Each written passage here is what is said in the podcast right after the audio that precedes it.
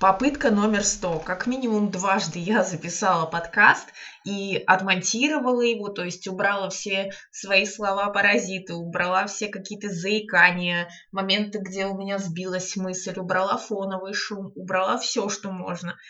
И я его слушаю и понимаю, что я бы такой продукт, наверное, не стала бы слушать. Даже если дать себе скидку на то, что типа, ладно, Ира, это первый раз, нет, меня такое не устраивает. Поэтому это мой Получается, сейчас будет, э, не знаю, какая запись, но будет третий монтаж после этой записи. И если мне, даже если мне не понравится, я все равно его выложу, поэтому, ребята, терпите.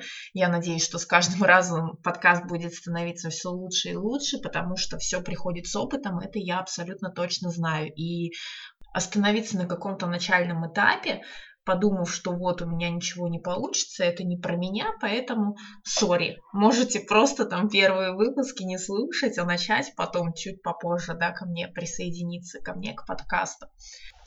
Ну а теперь давайте познакомимся с теми, кто еще пока ничего обо мне не знает. Меня зовут Ира, я из Санкт-Петербурга, и я уже больше года веду свой э, околокнижный блог, в котором я пишу о книгах по саморазвитию. Я выкладываю туда конспекты, какие-то отзывы, э, рецензии, в принципе, делюсь мыслями какими-то своими по ходу прочтения книг.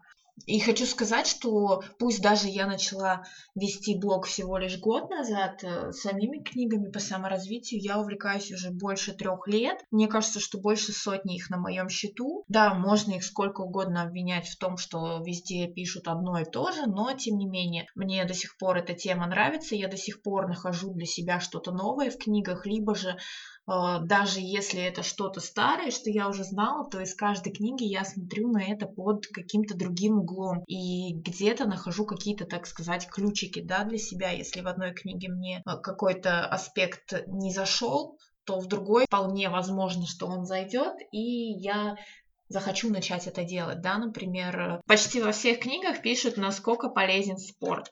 Но после какой-то книги ты скажешь себе, да, он полезен, прикольно, а после какой-то ты пойдешь и просто начнешь, там, я не знаю, бегать, например, каждое утро.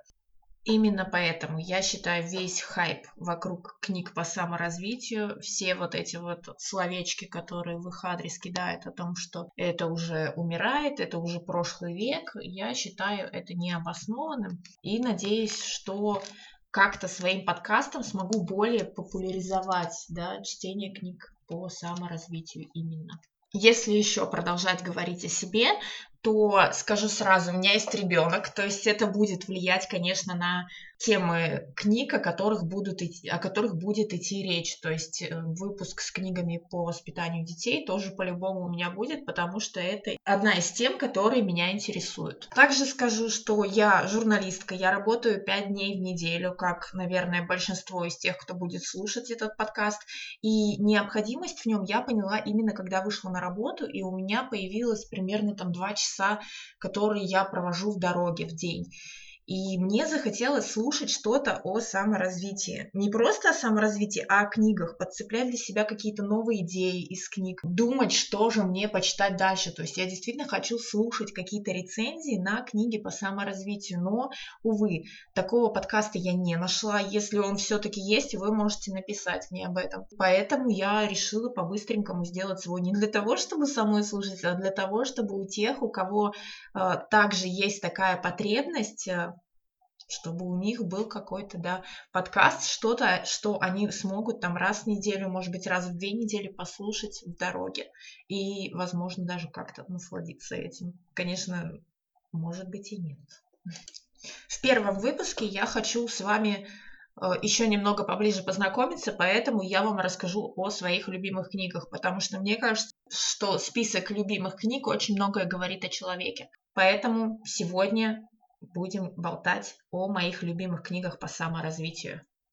Я до сих пор помню момент, когда я для себя решила, что я хочу упор в своем чтении делать именно на self-help книги. Это произошло после прочтения книги Кэрол Дуэк «Гибкое сознание». Я поняла действительно, насколько книга может качественно как-то поменять наш образ мышления. Поэтому именно в этом выпуске я считаю нужным сказать пару слов об этой книге. Кэрол она провела достаточно масштабное исследование.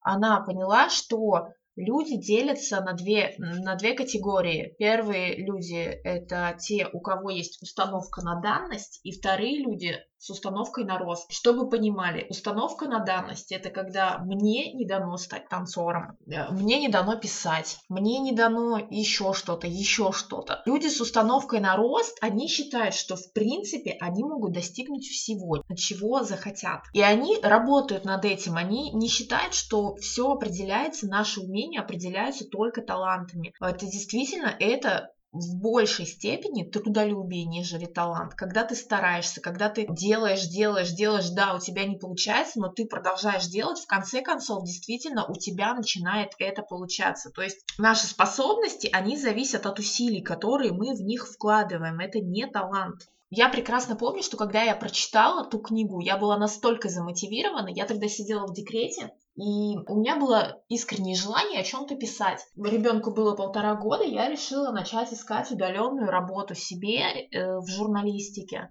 И у меня тогда получилось, я настолько поверила в себя, что я действительно, я очень быстро нашла, ну, не работу, так сказать, я, это была волонтерская деятельность, но, тем не менее, я добилась то, чего я хотела добиться. Я писала про экологию, в экологическую газету. И это для меня было результатом, потому что я действительно тогда поверила в себя, учитывая, что у меня на тот момент э, не было какого-то диплома журфаковского. Последний, по-моему, курс у меня был. В принципе, не было опыта работы, еще и маленький ребенок который 24 на 7 со мной при мне. Но моя мотивация прям вообще была на высоте, ничего там не сказать. И та книга, она дала мне веру в себя базовую. Эффект от нее, он есть у меня до сих пор. Я понимаю, что я вообще не пропаду. Следующая книга, о которой я тоже с радостью вам расскажу, наверное, те, кто подписан на мой блог, уже догадываются, что это за книга. Это «Семь навыков высокоэффективных людей» Стивена Кови. Да, название как бы такое, ну так себе. Но книга, она не для высокоэффективных людей, которые там хотят идти по головам, выбиваться в топ-менеджеры и так далее. Я бы эту книгу назвала по-другому, типа «Семь навыков для тех, кто хочет прожить качественную жизнь», потому что прежде всего она именно об этом. Кови там не только с рабочей точки зрения да, подходит к вот этим навыкам, но и э, с точки зрения общения с детьми, общения с супругами. Читать эту книгу не стоит захлеб, это была моей главной ошибкой просто, поэтому я ее перечитываю периодически по, ну, по навыку, буквально там, не знаю, один месяц, один навык перечитала и внедряю упражнения в жизнь, собственно. Книга, она также скорее на смену образа вашего мышления, нежели на какую-то практическую часть, да, типа делайте вот так вот, вот так и вот так вот, а вот так, вот так и вот так не делайте. Нет, книга, она меняет э, ваш привычный образ мышления. Больше всего в этой книге меня, наверное, зацепил аспект про проактивных людей, потому что я всю жизнь считала себя реактивным человеком. Это, если привести какой-то более доступный бытовой синоним, то это жертва. Вы, наверное, все знаете таких людей, которые, у которых все кругом виноваты, но вот я вся белая и пушистая. И я скорее относилась больше к жертве. И Кови, собственно, он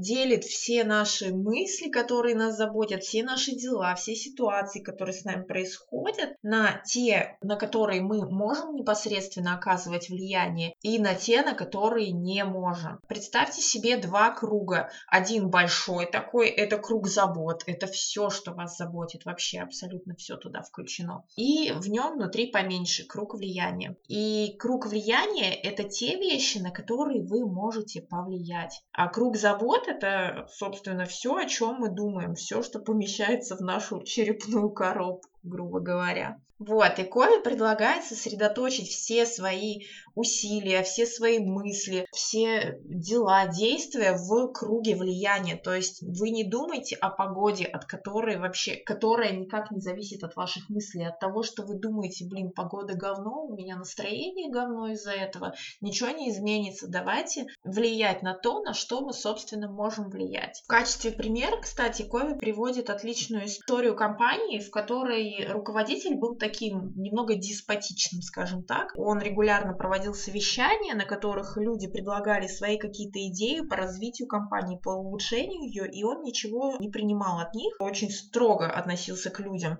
И многие, они просто стояли в коридоре после таких совещаний и судачили про руководителя, что вот он, мол, такой весь плохой вообще, нас там ни за что не считает и так далее. А один подчиненный, он не стал этим заниматься. Этот человек, он работал, он все равно что-то предлагал, что-то делал. И очень быстро начальник его начал выделять среди других своих подчиненных, и молодой человек просто стал расти в компании, и там уже через год начальник ни одного решения не принимал без этого мужчины, скажем так. В общем, это про то, что да, можно судачить на все, на жизнь, на маленькую зарплату, на плохую работу, а можно просто подумать, как я могу изменить и что я могу изменить вот в сложившейся ситуации. И в качестве прокачки этого навыка Кови рекомендует начать начать вслушиваться в свою речь и убирать из нее обороты, типа «если бы только», «я не могу», «я вынужден». Вы не вынуждены, это ваш выбор. Вы не не можете, вы можете просто на что-то такое, то, что выглядит э, с вашей точки зрения невозможным, потребуется немного больше времени. Если бы только, как мне кажется, это просто прекраснейшее оправдание для того, чтобы не действовать, для того, чтобы не делать то, что ты можешь делать. Если бы только у меня был прекрасный микрофон, отличная такая студийка, я бы записала бы офигенный подкаст. Но, друзья, у меня этого не будет. Я могу сколько угодно откладывать запись вот этого подкаста, а могу сесть, взять простой микрофон, какую-то петличку за 300 рублей и записать его, и все. Также из этой книги мне понравился навык, который частично касается тайм-менеджмента. Я не буду рассказывать его содержание полностью, я скажу именно то, что меня зацепило и то, что я делаю по сей день. Книгу я читала два года назад, чтобы вот так примерно понимали. Спустя два года, это до сих пор со мной. Во всех книгах по тайм-менеджменту пишет, что пустота всегда заполняется, поэтому планируйте свой день вот насколько можете досконально. А заполняется сама пустота, да, она обычно какой-нибудь фигней типа скроллингом ленты, каким-то непонятным времяпровождением, которое вот не, при, не приносит вам какого-то толка в долгосрочной перспективе, да, даже отдыха там, скорее всего, в вот этой пустоте, заполненной чем-то спонтанно, не будет. И поэтому Кови предлагает э, организовать более гармоничное, так сказать, планирование, учесть все свои роли. Кови считает, что каждый из нас играет несколько ролей, которые связаны с различными сферами или направлениями деятельности. Например, у меня роли мама, жена, личность, э, сотрудница, блогер, ведущая подкаста теперь, например. И он предлагает выписать все эти роли на листочек и выбрать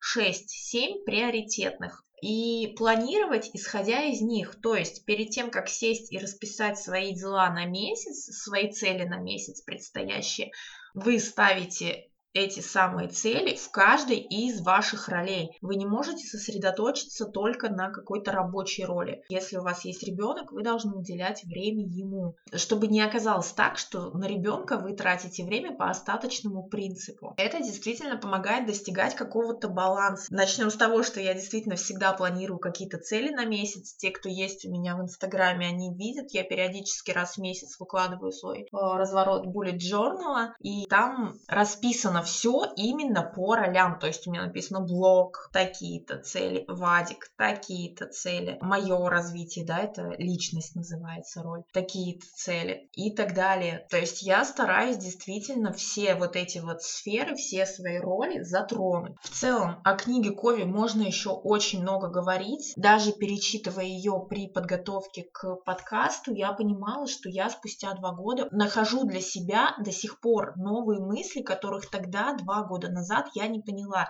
И я не уверена, что я могу как-то качественно даже сейчас передать то, что э, содержится в этой книге. Скорее всего, я передам какие-то свои проекции, и это не совсем будет объективно, даже если говорить о том, что в подкасте я делюсь скорее своим мнением, нежели кратким каким-то пересказом книги. Книга, которую я рекомендую действительно каждому. Я ее читала в декрете, и она прям отлично зашла.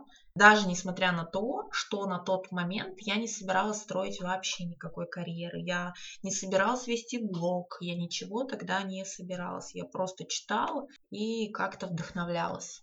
Ну и последняя книга, которая по праву заслужила место в списке моих любимых. Сейчас, наверное, некоторые выключат этот подкаст после того, как я назвала название, но сорян. Это Наталья Зубарева или Зубарева. Наталья, извините, пожалуйста. Действительно не знаю, как правильно читать вашу фамилию, а заранее подготовиться что-то забыла к этому. А, Вальс гормонов, первая часть. Эта книга была первой моей прочитанной книгой о здоровом питании. На тот момент я ела все подряд. У меня была идея фикс, я хотела пополнеть просто хотя бы вот десяточку прибавить. Ела я все подряд, особо не обращая внимания. У меня не было никаких проблем со здоровьем, никаких проблем там с кожей, еще с чем-то. По ходу чтения этой книги я выкидывала лишние продукты из своего холодильника. Я меняла, перестраивала свой образ жизни.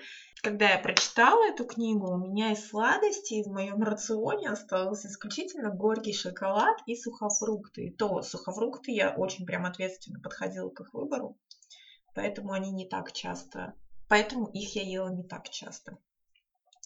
Плюсом я стала пить больше воды, есть овощи, фрукты ежедневно. До того, до книги, мне было просто лень стругать каждый день вот эти вот салаты, фрукты резать, мыть там что-то. Книга, она очень структурированно раскладывает в голове по полочкам и отвечает на вопрос, вот именно зачем. И ты понимаешь, что без этого никак. В общем, первым итогом прочтения книги стало то, что я пересмотрела свое питание. Второе, я наконец-то Точнее, не наконец-то, я, в принципе, узнала то, что необходимо сдавать анализы, например, на витамин D. Я его никогда ранее не сдавала. После книги я сдала анализ на витамин D и себе, и ребенку. Недостаток был жуткий, и мы начали его восполнять. И постепенно-постепенно я начала ощущать э, больше энергии в себе. Мне уже не надо было там днем зачем-то ложиться спать, как раньше это было. Также я помню, пересмотрела свой режим дня. Я была совой всегда, я любила решила подольше поспать.